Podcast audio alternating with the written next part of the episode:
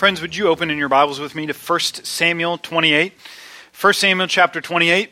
Since the very beginning, when we decided to preach through 1 Samuel, I have been dreading chapter 28. I've dreaded this chapter because, as you may know, it's the story of Saul employing a witch to help him speak to somebody who is already dead. And that doesn't lend itself to a crystal clear sermon. So I've been dreading this thing. And this week I was in my office. It was a Tuesday. I was reading my Bible and studying everything that it has to say about sorcery and witchcraft and necromancy. And as I do that, a storm appears and my lights begin to flicker in my office. And it was eerie. So I can't wait to see what's in store today as I read this passage again. 1 Samuel 28, and I'm going to read most of it for us, beginning in verse 3. Hear now God's word. Now Samuel had died, and all Israel had mourned for him and buried him in Ramah, his own city. And Saul had put out the mediums and the necromancers out of the land. The Philistines assembled and came and encamped at Shunem, and Saul gathered all Israel, and they encamped at Gilboa. When Saul saw the army of the Philistines, he was afraid, and his heart trembled greatly.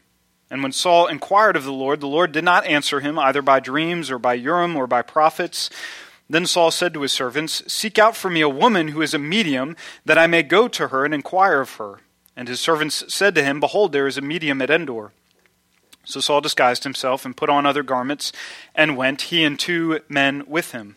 And they came to the woman by night, and he said, Divine for me by a spirit, and bring up for me whomever I shall name to you. The woman said to him, Surely you know what Saul has done, how he has cut off the mediums and the necromancers from the land. Why then are you laying a trap for my life to bring about my death? But Saul swore to her by the Lord, As the Lord lives, no punishment shall come upon you for this thing. Then the woman said, Whom shall I bring up for you? He said, Bring up Samuel for me. When the woman saw Samuel, she cried out with a loud voice. And the woman said to Saul, Why have you deceived me? You are Saul. Then the king said to her, Do not be afraid. What do you see? And the woman said to Saul, I see a God coming up out of the earth. And he said to her, What is his appearance? And she said, An old man is coming up, and he is wrapped in a robe. And Saul knew that it was Samuel, and he bowed with his face to the ground and paid homage. Then Samuel said to Saul, Why have you disturbed me by bringing me up? Saul answered, I am in great distress, for the Philistines are warring against me, and God has turned away from me, and answers me no more, either by prophets or by dreams. Therefore I have summoned you to tell me what I should do. And Samuel said, Why then do you ask of me, since the Lord has turned from you and become your enemy? The Lord has done to you as he spoke by me, for the Lord has torn the kingdom out of your hand and given it to your neighbor David. Because you did not obey the voice of the Lord and did not carry out his fierce wrath against Amalek, therefore the Lord has done this thing to you this day. Moreover, the Lord will also give Israel with you into the hand of the Philistines, and tomorrow you and your sons shall be with me. The Lord will give the army of Israel also into the hand of the Philistines. Then Saul fell at once, full length on the ground, filled with fear because of the words of Samuel, and there was no strength in him, for he had eaten nothing all day and all night. Verse 25 And she put food before Saul and his servants, and they ate. Then they rose and went away that night. Let's pray together. Father, this is a dark chapter indeed, and I pray that even in the midst of this darkness, even watching Saul with just absolute grief in our hearts, that you would speak to us by the power of your Spirit by the power of the resurrection that is in store for the life of the believer, by the power of your word, would you speak to us and change us and shape us, we ask, in Jesus' name. Amen. I was uh, recently surfing on a church website and I saw that uh, kind of prominently on this website, the church was talking about their Halloween practice. This church did not at all agree with Halloween. They didn't want to celebrate it. In fact, they said that for a Christian to celebrate uh, Halloween would be tantamount to somebody celebrating Hitler's birthday. So it was a very strong Halloween stance. Um, but they weren't sure what to do on October 31st. They didn't want to do the Halloween thing. They weren't reformed, so they didn't want a Reformation celebration. Uh, they didn't like the idea of the, the harvest festival that's popular among churches. And so, as they were thinking about what to do, they finally landed on their, their October 31st practice, and that was to act out the story of 1 Samuel 28. Every October 31st, someone would dress up as the Witch of Endor and they would act out this story that we just read. And all of a sudden, dressing your kid up as a puppy and letting him get candy at the neighbor's house sounds pretty tame compared to this practice. But uh, we've got to ask the question when we approach a text like this what on earth is going on here first? And then, secondly, what do we learn from this? How do we glean? How are we shaped by this text? So let's. Let's just jump right in and address in the beginning what exactly is happening here. What's going on? Our Bibles are very aware of dark practices, of witchcraft, of sorcery, of spells, of spiritists, of mediums and necromancers. When we refer, refer, to those last two, mediums and necromancers, we're talking about those who seek to communicate with the dead. And as the people approached Israel, as they were getting ready to inherit the promised land, God again and again, he forbade the people of Israel from practicing any of these things. It comes up over and over again in places like Exodus 22 and Leviticus 19 and Deuteronomy 18. These practices were very popular among Israel's neighbors. They were very popular among the Canaanites, the land that they were going to take. And so God said again and again, have nothing to do with these things. Do not participate in them. Do not practice these things. Well, they were wildly popular in Israel's day, and of course, they're wildly popular in our day. We have many avenues in our day to practice these things. As I was thinking about this sermon, uh, just up the road from my house, there is a dual business. There's a person who is a palm reader and also a used car salesman. So they've got the dual business going, and I drive by the place often, and I have never written her number down because I kind of figure if she can tell my future, then she'll call me when I need a car. But uh, this is very popular. We understand, we have friends, we know of people who dabble in these things. It's popular in our day, it was very popular in Israel's day and Israel could not resist. We know that because our text is happening hundreds of years after what John just read from Deuteronomy today. And in all that time, all those hundreds of years, we find out in verse 3 of our text that Saul needs to kick out the mediums and the necromancers from the land, meaning that they're all here. They're all practicing within Israel. And he has this just act of obedience in which he kicks them all out of the land because they've been there for so long. It's been ingrained in their practices. Well, not only do we read that he kicks them out, but then in verse 7 we read that Saul changes his mind. He realizes he actually wants to speak to a medium. And when he inquires of his servants, Where would I find somebody like this now that I've kicked them all out of the land? They're able to answer him immediately. Oh, you're looking for a medium? Well, the best one you're going to find, she's up the road, she's in Endor on Madison and Fifth. Mention my name, she'll give you a good deal. We know exactly where to find a medium. This is very popular in their day. Well, Saul, he disguises himself. He grabs two people with him, and at nighttime, he goes and he finds her, and he convinces her to, to do this practice for him. She says, I don't know about this. This might be a trap. Saul doesn't want me to do something like this. And Saul swears to God that she will not be hurt for flagrantly disobeying God. Well, she gets to work, and abracadabra, something crazy happens. Saul appears from the dead, and he begins to speak to Saul and the men who are with him. Now, the question on all of our minds is what exactly is happening here? What, what happens when we see Samuel? Is this a trick that's being played on them? Is this an illusion? Is this their imagination? Or is this a demon that appears? Or is this really Samuel? And we've got to say that the text itself is not emphatically clear. We can't say one way or another for sure what is happening in our passage, and nor does that ultimately matter, right? Just because we can't exactly interpret what's going on, we still understand that what's happening here is completely forbidden for a believer. This is wicked, and God says we shouldn't practice these things, not because they're not true, but because they're evil, and we want no part of them. All that being said, I think there's enough evidence in the text to kind of lean us in the direction of thinking this may actually be God intervening and surprising everybody here and truly bringing Samuel back from the dead to speak to Saul one last time. There's five reasons why I think that, and I'll just share those with you very briefly. Number one, we do have a precedent for people coming back from the dead and speaking to people who are alive. We see that in Jesus' transfiguration, right? When Jesus goes up on the mountain, he brings Peter, James, and John. And when he transfigures, Moses and Elijah, they appear and they speak together. So we do know of another instance where that actually happens. Number two, the medium herself is shocked. She cries out, according to verse 12.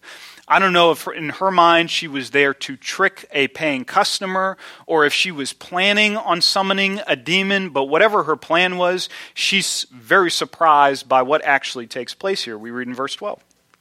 Number three, Saul is able to identify Samuel. So if this was a trick, it would have to be a very robust one because Saul knows Samuel very well. He's seen him often, and he identifies this person as Samuel.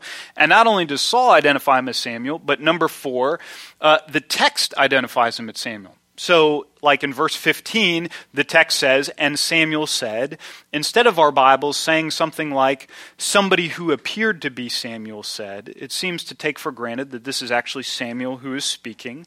And number five, the final reason we think this is everything that Samuel says in verses 16 through 19 is truth. He's speaking what is absolutely true and what is in character with what he has always shared. What he shares with Saul now, he has always shared with him in his life when he prophesied this judgment over Saul. All of it is true. Not only does he reiterate what he's already said, so that's not new revelation, but then he accurately prophesies Saul, you and your sons will die tomorrow. All of that is absolutely true.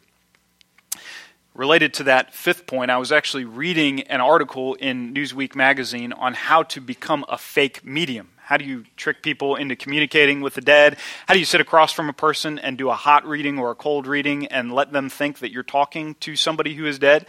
And one of the key ingredients to be a medium is flattery. You want to tell the person across the table what they want to hear but apparently Samuel missed that article in Newsweek because he does anything but that. I mean, everything he shares is absolutely blisteringly true.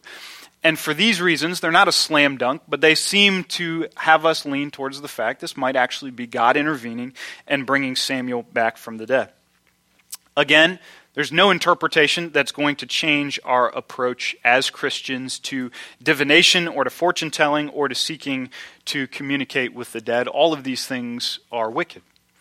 You could dabble in these practices. You could pull up a Wikipedia article and type in necromancy, and if you did, you would find 10 steps to communicate with the dead. You can find that.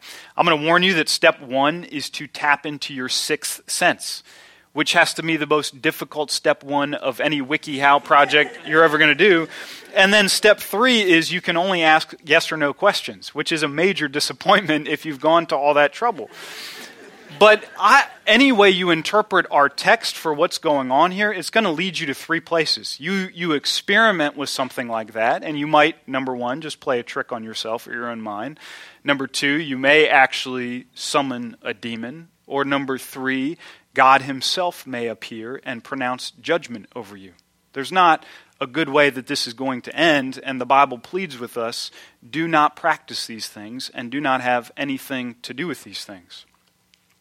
Now, if you're sitting here this morning and you have dabbled in the occult and dark magic, this has been part of your past, or it's something that you're experiencing right now, or you just have questions about this, or demonic activity, or spiritual warfare, that is absolutely something you should come and talk about. I, myself, John, one of the leaders of this, of this church, we would love to talk with you more about what that means and what that looks like and what God is calling you to in the midst of that one of my fond memories from serving in India, Julie and I were there for two years, where, where this is far more relevant, these spiritual activities, was to have a brand new baby Christian come and talk to Julie and I. She was hardly literate in her Bible, but she had a very big concern. She said, Somebody has cast a spell on me, and I don't know what to do with that. I don't know what kind of effect that can have on me, and I don't know what to do with that.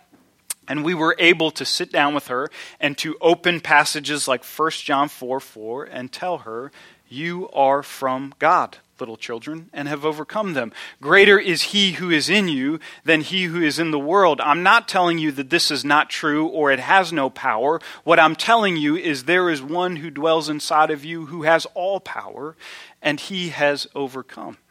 That's the encouragement we have as believers when we engage in this world and when we think about this world and the effect that this world can have on us. That's kind of giving us a sense of the lay of the land, what's happening in this passage. We want to turn now and ask, what can we learn from this? What do we draw from this? How is a text like this going to shape us and change us? There's actually an important structure to this story that communicates a very dark theme chapter 28, if you are paying attention to the geography of the story, is actually an interruption.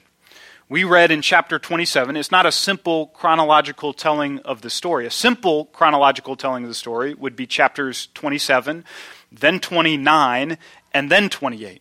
Because in chapter 27, we read that the Philistines are first gathering for war. They're in the south, they're ready to go north.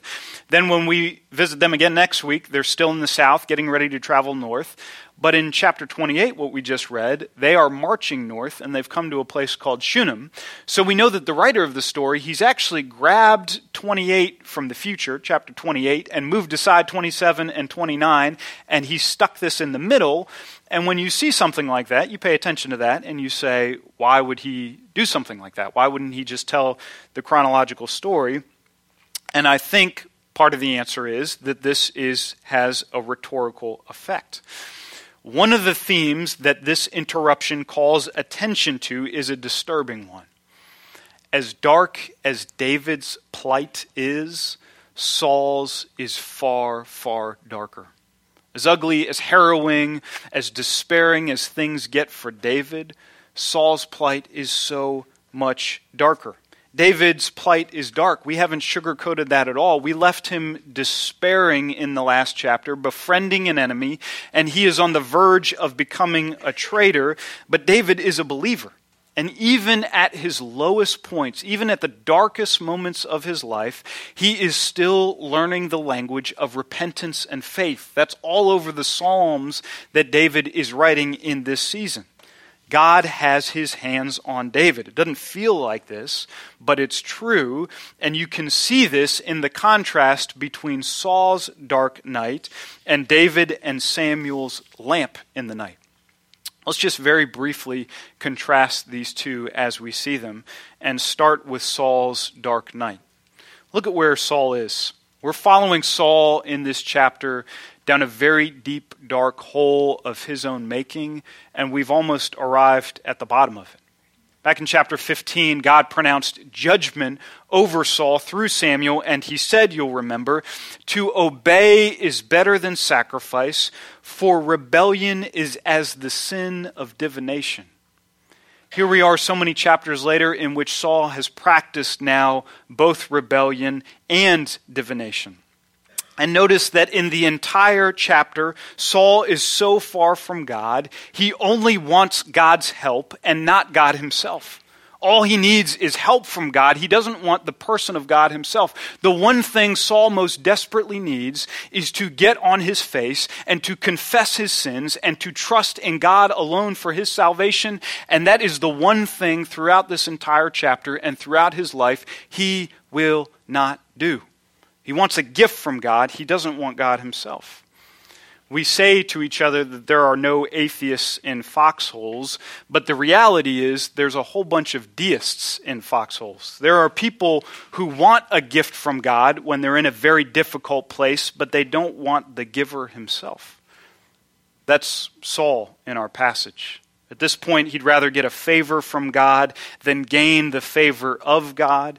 He wants advice and not atonement, and Saul is completely lost. There's a relevant passage to this in Luke 16. It's a parable that Jesus tells, and it's a very vivid parable about the rich man and Lazarus. And what's so curious about this parable, it's the, the only parable that Jesus ever names somebody who is in the parable, which leaves the reader to wonder if it has a ring of truth to it at all. But the story in Luke 16 is that both of these men die, and the rich man, he goes to judgment, to Hades, and the poor man, Lazarus, he goes to paradise with Abraham. And the rich man, when he realizes where he is and he realizes the torment that he's experiencing, he cries out across the chasm to Abraham and he begs with him, Abraham, I have five brothers. Would you please send Lazarus to warn them so that they do not come to this awful place? Would you do that for me? I know that I will be here forever, but I plead with you, will you send someone to warn them about this awful place?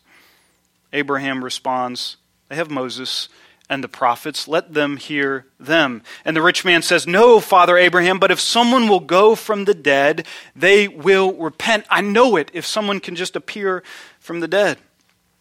And Abraham responds, if they do not hear Moses and the prophets, neither will they be convinced if someone should rise from the dead. Abraham is not being indifferent, he is absolutely right.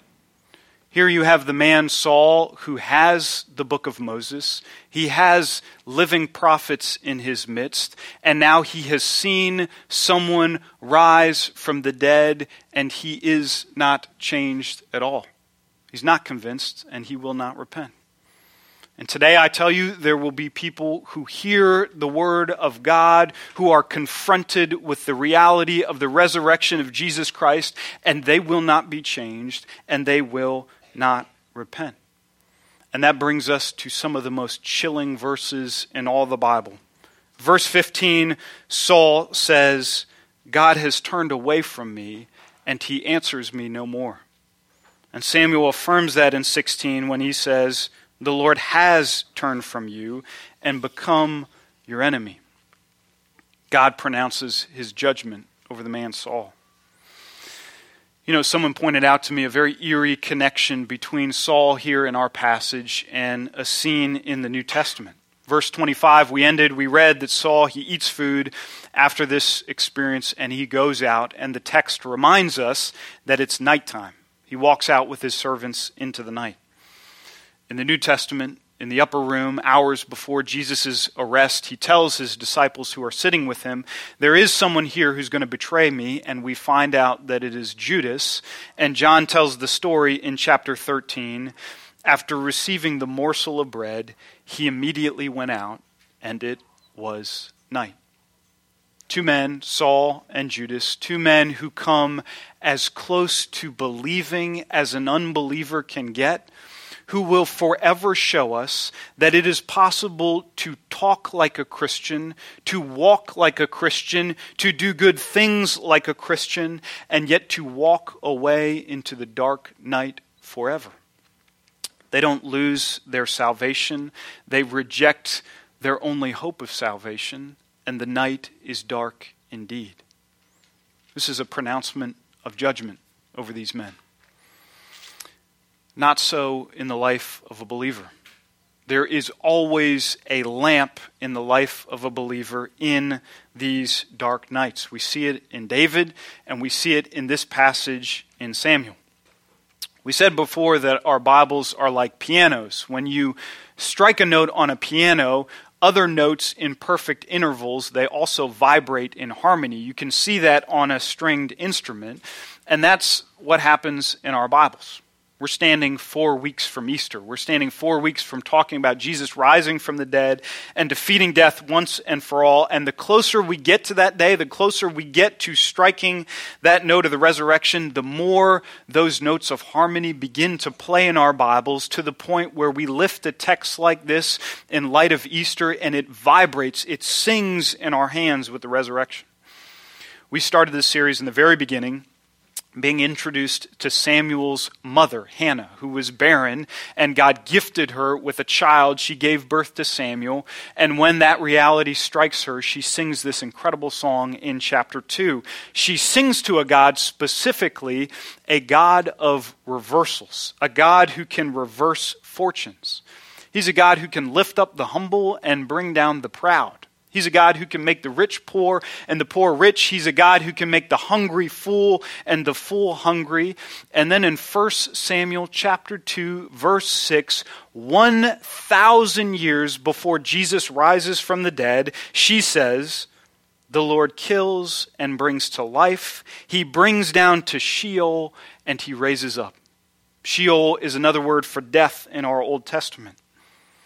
How little did Hannah know that her words would be echoed in the life of her son and of her king. As wild as this story is, it plays a note of harmony with the resurrection. We watch in this story as Samuel is brought up from death and Saul is about to go down and meet his death. We're encountered with a God who stands over death itself. And when we see that, we are reminded that the darkest night of despair for a Christian will always, always, always be lit with the lamp of the resurrection.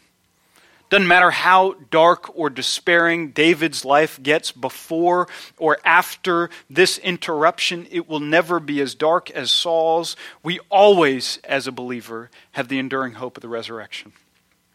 In the resurrection, Saul's cry in verse 15, God has turned away from me, has become on David's lips, the upright shall see your face. Psalm 11. In the resurrection, Samuel's sentence in verse 16, the Lord is your enemy, has become on Jesus' lips, I have called you friends. John 15. And in the resurrection, this light and momentary affliction, Paul says, that in this moment feels anything but light and momentary, is preparing us for an eternal weight of glory beyond comparison. Let's pray together.